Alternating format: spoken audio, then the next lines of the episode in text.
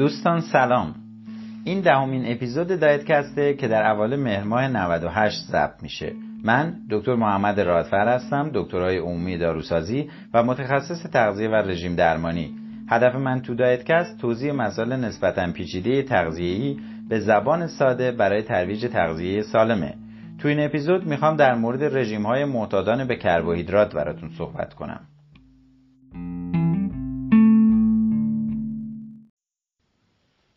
رژیم معتادان به کربوهیدرات نوعی برنامه غذاییه که بر غذاهای کم کربوهیدرات تاکید می‌کنه.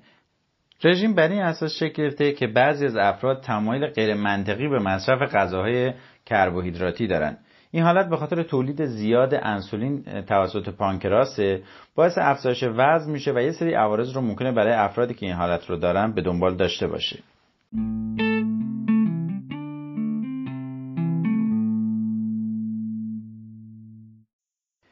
در مورد رژیم های معتادانه به کربوهیدرات ابتدا دو تا دانشمند آمریکایی که اسمشون یکی راشل هلر و ریچارد هلر بود تونستن این رژیم رو در اوایل سال 1990 بود فکر کنم تنظیم کنن و توسط اون موفق شدن که روی هم رفته نزدیک 200 پوند یا 75 کیلوگرم وزن خودشون رو کم کنن. هر دوی این دانشمندان محققان علوم بیوشیمی بودند که روش ابداعی خودشون رو تو کتابی به اسم رژیم معتادانه به کربوهیدرات تو سال 1991 ارائه کردند. تا به امروز انواع مختلفی از این رژیم ها رو با تغییرات متفاوتی به چاپ رسوندن که اصطلاح اعتیاد به کربوهیدرات رو اولین بار فردی به نام رابرت کمپ که یکی از محققان بیوشیمی دانشگاه یل بود تو سال 1963 به وجود آورد.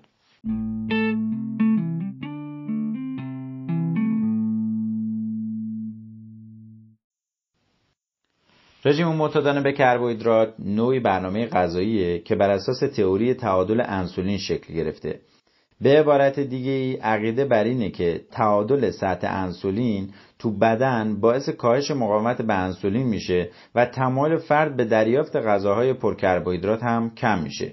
این رژیم دو تا بخش داره. بخش اول کاهش غذاهای پرکربوهیدرات مصرفیه. بخش دوم تنظیم سطح انسولین با استفاده از مکملهای رژیمیه. خب با وجودی که هیلرها توصیه به انجام تمرینات ورزشی رو در کنار رژیم غذایی داشتن اما تاکید زیادی هم برای انجام اون نداشتن. اونا میگن که اعتیاد به کربوهیدرات ها با علامی از قبیل احساس گرسنگی ویار کربوهیدرات تمایل زیاد به مصرف غذاهای پرکربوهیدرات شناسایی میشه. علاوه بر اون تمایل زیادی به مصرف میان وعده های نشاسته‌ای بیخاصیت و شیرینیجات دارن. خب این غذایی که افرادی که در واقع معتاد به کربوهیدرات هستن تمایل به خوردنشون دارن شامل دستای که الان خدمت رو عرض می‌کنم. ممکنه شامل نانها باشه کیک ها غلات صبحانه شکلات شیرینی ها کراکرها میوه و آب میوه بستنی کلوچه ها چیپس سیب زمینی خود سیب زمینی ماکارونی برنج ذرت بوداده چوب شور و انواع نوشیدنی های شیرین.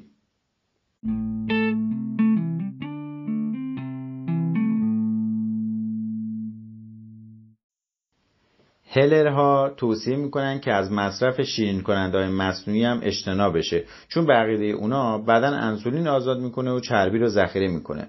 بقیده هلرها 75 درصد مردم چاق به کربوهیدرات ها اعتیاد دارن. این حالت خب در اثر تولید زیاد هورمون انسولینه که بعد از مصرف غذاهای کربوهیدراتی ایجاد میشه. انسولین به بدن میگه که غذاهای بیشتری باید مصرف کنه و پس از مصرف غذا انسولین بدن رو وادار می‌کنه که انرژی زیادی رو به صورت چربی ذخیره کنه. همین مورد باعث میشه که فرد چاق بشه. به آزاد شدن انسولین بعد از غذا ما هایپر انسولینمی واکنشی پس از مصرف غذا میگیم. بعضی از افرادی که در طول زمان به انسولین مقاوم میشن یعنی اینکه سلول های بافتای اونا به انسولین دیگه پاسخ نمیدن و بدن توانایی استفاده از گلوکوز یا قند خون رو نداره مقاومت به انسولین رو همراه سایر بیماری ها نشون میدن. مقاومت به انسولین می‌کنه همراه با دیابت باشه همراه با کلسترول بالا باشه همراه با تریگلیسرید بالا، فشار خون بالا و بیماری های قلبی عروقی باشه. وقتی هم که همزمان با هم دو تا اختلال یا بیشتر به وجود بیان سندروم مقاومت به انسولین ایجاد میشه. سندروم مجموعی از علائمیه که ممکنه نشون دهنده یک بیماری یا چند تا بیماری باشه.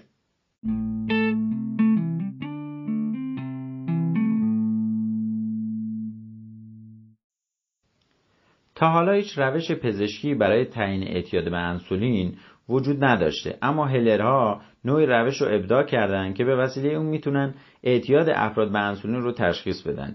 این روش تو کتاب و پایگاه اینترنتی خودشون در دسترس قرار گرفته و شامل یه چند تا سواله که اگه فرد این چند تا سوال رو جواب بده می‌تونیم تشخیص بدیم که به کربوهیدرات اعتیاد داره یا نه.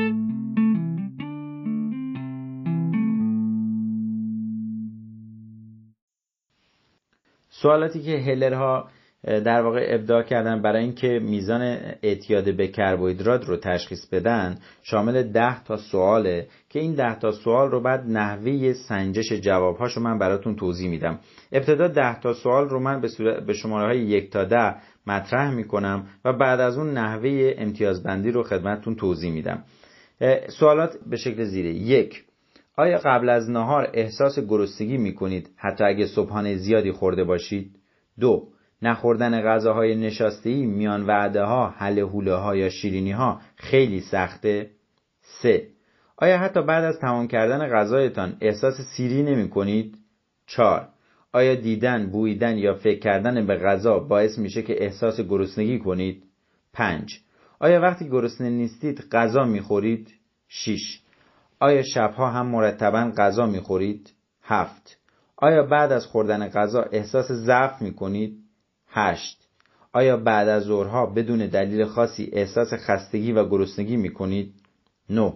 آیا حتی وقتی سیر هستید به خوردن ادامه می‌دید؟ ده. آیا مرتبا رژیم یویو می‌گیرید؟ یعنی رژیم می‌گیرید و اونو ترکش می‌کنید دوباره رژیم می‌گیرید و ترک می‌کنید؟ خب جواب به این سوالا به صورت بله و خیره امتیازدهی بر اساس این جواب ها صورت می‌گیره.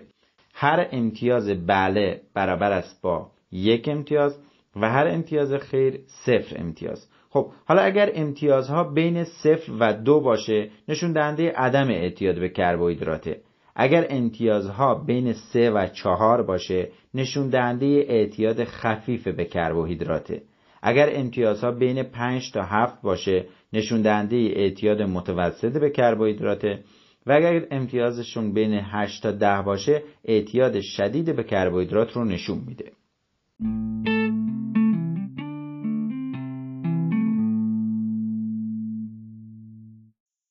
خب رژیم معتادانه به کربوهیدرات با برنامه غذایی خاص خودش شروع میشه. تو این اپیزود ما در مورد روشی که هلره ها به کار بردن صحبت می‌کنیم. توی اپیزودهای بعدی در مورد روش های ترک در واقع اعتیاد به کربوهیدرات به صورت علمی تر از دیدگاه های دیگه صحبت می‌کنیم. توی روش هلرها تو هفته اول بیشتر از وعده های تکمیلی استفاده میشه و در کنار اون یه غذای دلخواه مصرف میشه. رژیم تو هفته های بعدی بر اساس میزانی که بیمار وزن کم می‌کنه و مقدار وزنی که کم شده تو هفته های قبل تنظیم میشه.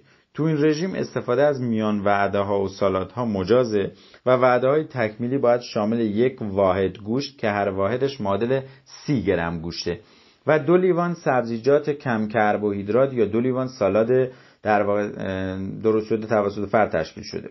خب لیست بزرگی از گوشتا و سبزیجات باید تنظیم بشه که از بین اونا فرد انواع مورد دلخواه خودش رو انتخاب کنه.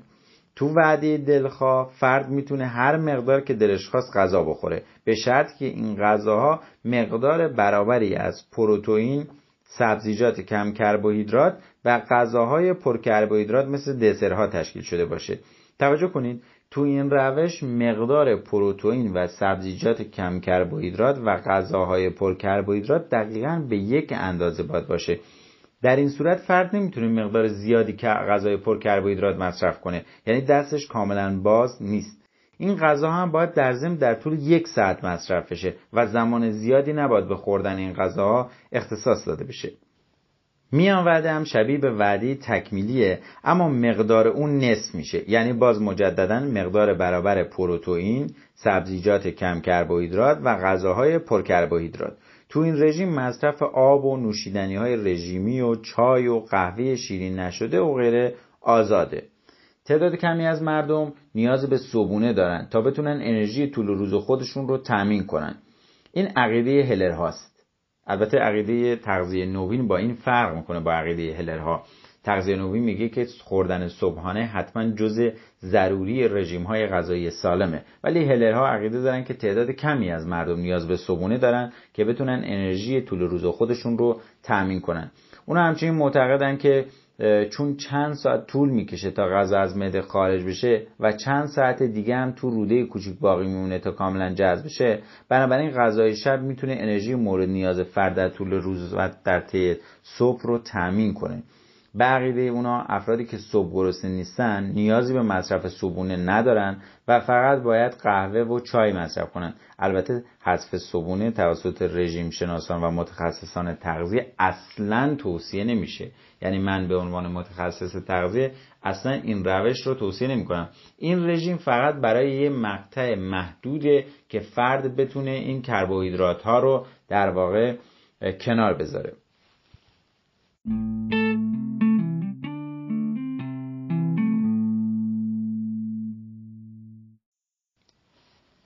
هدف از این رژیم تنظیم میزان انسولین اضافیه که پس از مصرف غذاهای پرکربوهیدرات ایجاد میشه. انسولین زیاد باعث میشه که تمایل فرد به مصرف غذای پرکربوهیدرات بیشتر بشه. این رژیم همراه با تمرینات ورزشی هم طراحی شده که بتونه تمایل فرد به دریافت غذاهای پرکربوهیدرات رو کاهش بده و از آزادسازی انسولین اضافی هم جلوگیری کنه. اصلی ترین سودی که پیروی از رژیم معتادانه به کربوهیدرات داره اینه که فرد می‌تونه ویار خودش رو برای مصرف غذاهای پرکربوهیدرات کمتر کنه و با مصرف یه وعده غذایی پرکربوهیدرات در طول روز وزن خودش رو هم یه مقدار پایین بیاره. این رژیم محدودیت رژیم اتکینز رو نداره و به فرد اجازه میده که غذاهای بیشتری رو در طول روز مصرف کنه. همچنین تو این غذا به مقدار مساوی کربوهیدرات و پروتئین و گزینه های کم کربوهیدرات رو در نظر گرفتن که رژیم های معتاد به کربوهیدرات در واقع یه جورای شبیه رژیم های گیاهخواران هم بشه و گیاهخواران هم بتونن ازش استفاده کنن. چون بهشون اجازه میده که پنیر کمچرب و سفیده تخم مرغ و انواع مختلف جایگزین های تخم مرغ و توفو رو استفاده کنن.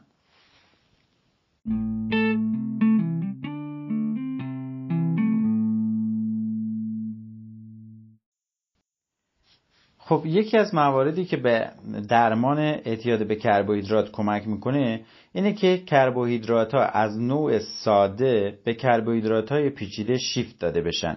یکی از کربوهیدرات هایی که پیچیده که وجود داره فیبرها هستن. فیبرها از انواع پلیساکاریت هایی هستند که باندهای ترکیباتشون بگونه که توسط بدن قابل هضم و جذب نیستن. فیبرها می‌تونن محلول باشن یا غیر محلول در آب باشن.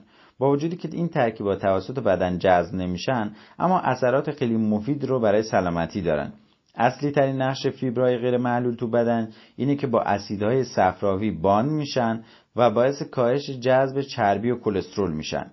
یه سری منابع غذایی داریم که کربوهیدرات های کامل و پرفیبر هستن مثل نان گندم کامل، نان جوی دوسر، برنج قهوه‌ای، ماکارونی گندم کامل، کراکرهای تهیه شده از غلات کامل، ذرت بوداده، آرد ذرت، بلغور گندم کامل، غلات تصفیه شده از سبوس، کراکرهای همراه سبوس، انواع لوبیاها و نخودها و سایر حبوبات، میوه های کامل، تازه، یخزده یا کنسروی، سبزیها و حتی و حتی شیر کمچرب. خب فیبر یکی از مهمترین قسمت های رژیم غذاییه که این ترکیبات باعث دفع ترکیبات پرکالری رژیم میشن و باعث کمک به کاهش وزن میشن. از طرف دیگه افزایش مصرف فیبرها که همون کربوهیدرات های پیچیده هستن باعث میشه که مصرف کربوهیدرات های ساده که همون موادی هستن مواد غذایی که قندهای ساده دارن رو هم کمتر کنه.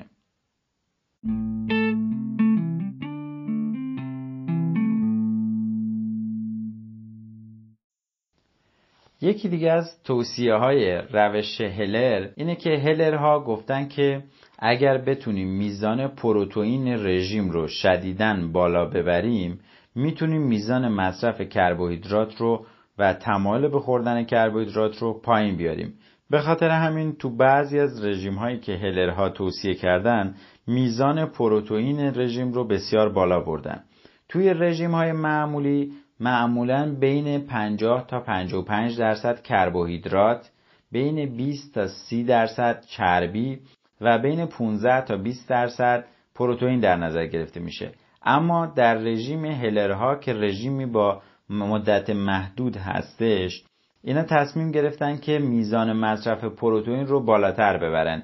یعنی میزان مصرف پروتئین تا 60 تا 70 درصد رژیم و مابقی از میزان چربی و کربوهیدرات تامین بشه.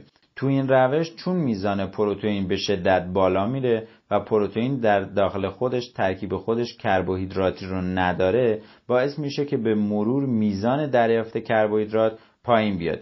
توصیه که در این زمینه دارن اینه که بعضی از روزهای هفته مثلا بین 4 تا 5 روز در هفته به مدت سه هفته شامها به صورت پروتئین خالص در بیاد. یعنی مثلا از گوشت ها یا مرغ، ماهی و گوشت پرندگان و سایر گوشت ها مثل گوشت گوساله و گوشت شتر و سایر گوشت ها به صورت کبابی در یک وعده به اندازه 5 تا 7 واحد یعنی تقریبا هر واحد اگر 30 گرم باشه تقریبا به اندازه 150 تا 200 گرم گوشتا رو استفاده کنن. در کنار اون سبزیجاتی که کم کربوهیدرات هستن یا کربوهیدرات های پیچیده دارن استفاده بشه. برای درمان اعتیاد به کربوهیدرات استفاده از دسرها رو هلر پیشنهاد می‌کنه. هلرها پیشنهاد می‌کنن که استفاده از دسرهای پر کربوهیدرات بعد از مصرف غذای پر پروتئین و کربوهیدرات می‌تونه آرام آرام به کاهش مصرف کربوهیدرات بالا منجر بشه و افراد به مرور این میزان مصرف غذاها و مواد غذایی پر کربوهیدرات رو کنار بذارن. رژیم پرپروتئین و رژیم پرفیبر و در نهایت رژیم پرچرب و کم کربوهیدرات رژیم های توصیه‌ای و پیشنهادی هلرها هستند که بتونن بر اعتیاد به کربوهیدرات غلبه کنن. این رژیم ها به هیچ عنوان مورد تایید کلی متخصصان تغذیه نیستند و فقط برای یک مقطع کوچیک و یک مقطع جزئی مثلا سه هفته تا یک ماه قابل استفاده هستند و بعد از اون توصیه میشه که رژیم افراد به رژیم عادی که شامل تمام گروه های غذایی هستش برگرده و رژیم به صورت رژیم روتین و سالم خوری شکل بگیره که در نهایت منجر به کاهش مصرف کربوهیدرات و رفع اعتیاد به کربوهیدرات بشه.